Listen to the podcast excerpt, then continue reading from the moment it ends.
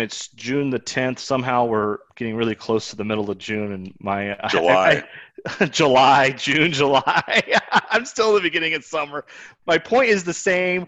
Uh, the time is flying by way faster than my to-do list. Seems like I'm in that cycle where I'm overstating what I think I can get done in a day. So we always un- overestimate what we can do in a day and underestimate what we can do in a year or 10 years. But summer's moving fast. So thanks for joining us.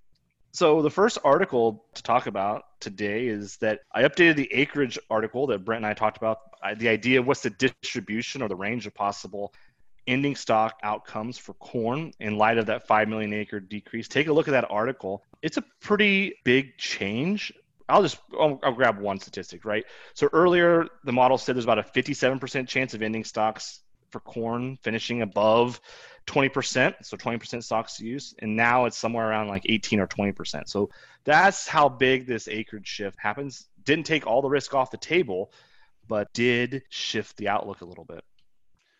I think that's an important point and a useful way to kind of visually look at it. So, a couple things have happened. We've, you know, you've kind of removed some of the acreage, additional yield from acreage, and I think the yield distributions are, are they starting to narrow a little bit too, David? So in this particular article or th- that I did, we only looked at that acreage shift, right? Oh, only acreage. Only acreage. But we were talking beforehand. I think you know there's a lot of chatter about yields this time of the year, right? And you know USDA is coming out with a big report that was the report here after we record this later today. Everyone usually gets upset about the how they do or don't change acreage. I think they've changed corn acreage once in the last 10 years, is 2012. But you and I were talking about it seems like we've taken the tails out of some of the, the yield uh, uncertainty. We're probably not going to have 190 bushel or higher national yield, or we probably aren't going to have a 2012 like event. So we haven't modeled that into that article yet, but I think that's the other part of the situation that's going on. So we're taking out some of the tail there. USDA on this report has a history of not really changing the yield, right?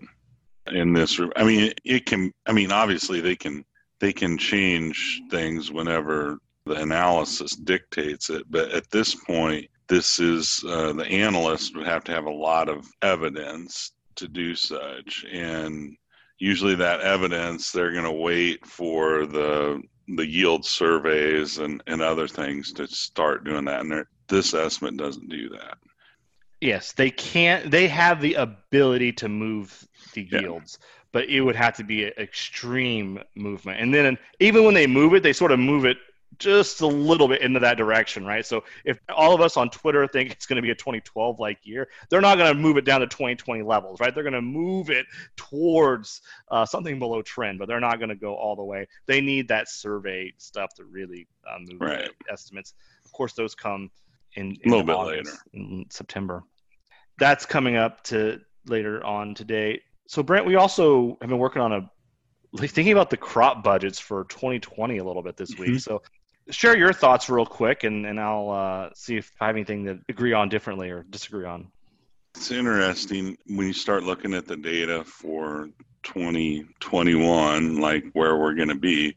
Uh, right now, if you use like the futures price and everything, uh, the budget picture I was afraid was going to be really, really bad it turns out it's it's not good, but it's not what I would consider really really bad. So part of the reason is seen a pretty steady improvement in um, cost of production declines over the last five or six years. And so that's helping a little bit. You know, fertilizer prices down a little bit, some of the fixed costs falling a little bit those things have kind of cumulatively added up to make the budget situation not horrific, I guess, but uh, not not good, but still okay. I, I think it'll be one where farm certainly probably not going to be looking at meeting your economic true economic cost of production. So a couple years ago, our you know you sometimes can get lucky and have a a catch phrase that's pretty easy, right? So a couple years ago, it's you know if we can get four dollar futures prices, we're going to get close to break even, right? So if you look at the December twenty one corn futures price today, it's at three eighty or so. And so that's going into this budget projection, right? And so we're not at four dollars. So it starts to seem very concerning when you're not when the futures prices are low. But the cost structure has improved over the last few years pretty significantly. So fertilizer prices, fertilizer expense was at the lowest it's been in the last 10 years back in, in the spring of this year. So that's been a huge source of improvement. Land costs and cash rent have worked their way lower. And so it's the temptation to avoid looking at the budget is pretty strong because of the price signal, but uh, the cost structure has continued to improve, and that's a huge source of some improvement on the on the ledger.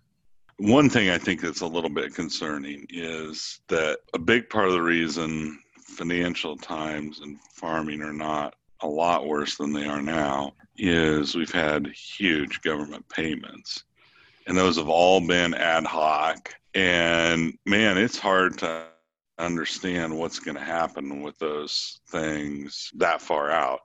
We're not really hearing much talk of additional, I haven't heard much discussion of additional farm program payments. I mean, have you?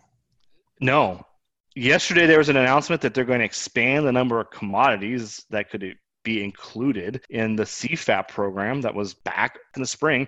And it got down to things like alfalfa sprouts and blueberries. But to, to, your point, I have not heard of a program that's going to benefit or target the crops growing in the ground right now.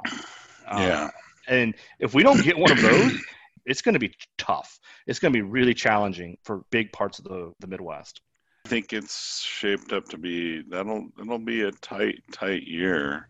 Because you got to remember the other thing to remember is that you know the uh, PLC payments those are potentially on the table but those are going to those won't come until for this crop that's growing right now nearing pollination those payments won't come till over a year from now. Uh, and the payments that are going to come on the plc program for corn in what september october are not going to be real big i don't think i've seen estimates you know you might be looking at you know five ten cents or something Wheat is going to get a pretty big one, but corn, soybeans, no. Soybeans may never trigger a PLC payment.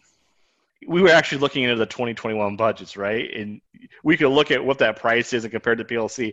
It's not even, we have not seen a forecast that would have a PLC trigger of the soybean at the soybean prices that we're looking at right now. So yeah, so the traditional, I think to summarize what your, your point is, is that the traditional farm bill safety nets aren't very effective at the moment. And that's a real struggle. And there's a lot of reasons why they're not effective. And we've talked about those in earlier articles. But uh, we can't count on ARC and PLC to save the day here in 2020. And as we as we finish up this calendar year, and uh, we got to watch for those ad hoc programs. I think there's going to be another.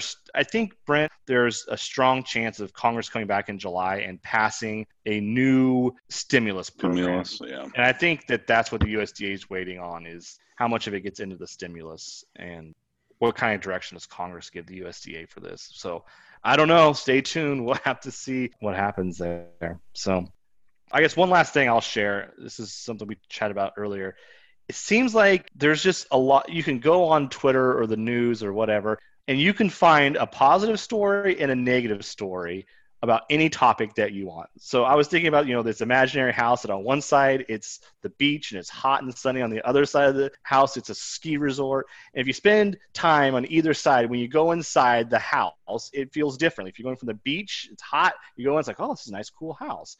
And you go to the other extreme, the ski lift, you go and it's like, oh, the house feels nice and warm. Well, the house is the same temperature.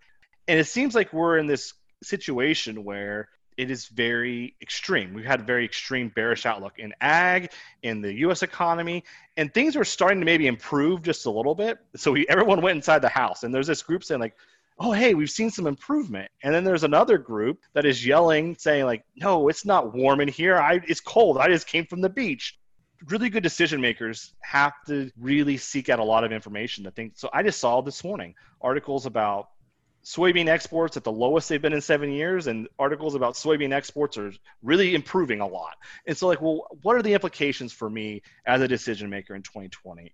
So anytime we back off the extremes, it starts to get challenging. It's an improvement of the situation, but we're probably not in a in a different paradigm, right? We've improved the outlook, but we haven't shifted from a bullish to a neutral or bearish situation.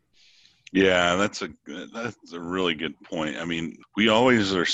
It seems to me we often are seeking out information that confirms whatever biases we have and it's super easy to do today and and even sometimes it's not even confirming your bias it's just you get heavily influenced by people's emotional take on whatever it is. And so just like you're talking about with the exports to china right? Are they really bad or hey is there you know are they really good? And i think like you always say, you can write alternative headlines with the same story most of the time. And I think we just need to be aware of how is this playing on my emotions versus what is what is the data really saying? What are the facts of the situation versus the emotional side of it? Because most everything, especially on social media, is designed to get an emotional response from you because they want engagement. They want you to like do stuff, and that's so that's the way it's structured, and uh, it's important to remember that. Mean, you think about it as you're scrolling through social media, right? You're just flipping your screen up. They're trying to write things that get you to stop and then give it a, a millisecond of attention, and in that millisecond of attention, they got to like get you to do something, right? So uh, it's not like you're watching the evening news and you're like engaged and you're you're watching nothing else or you're on an airplane there's nothing else to do as they push you away from the gate because they've turned off your cell phones and all these things. The only thing you can listen to is a safety announcement right? There are a lot of distractions on social media so they've got to be really the headlines got to be really catchy powerful yeah. Powerful super supercharged. Yeah.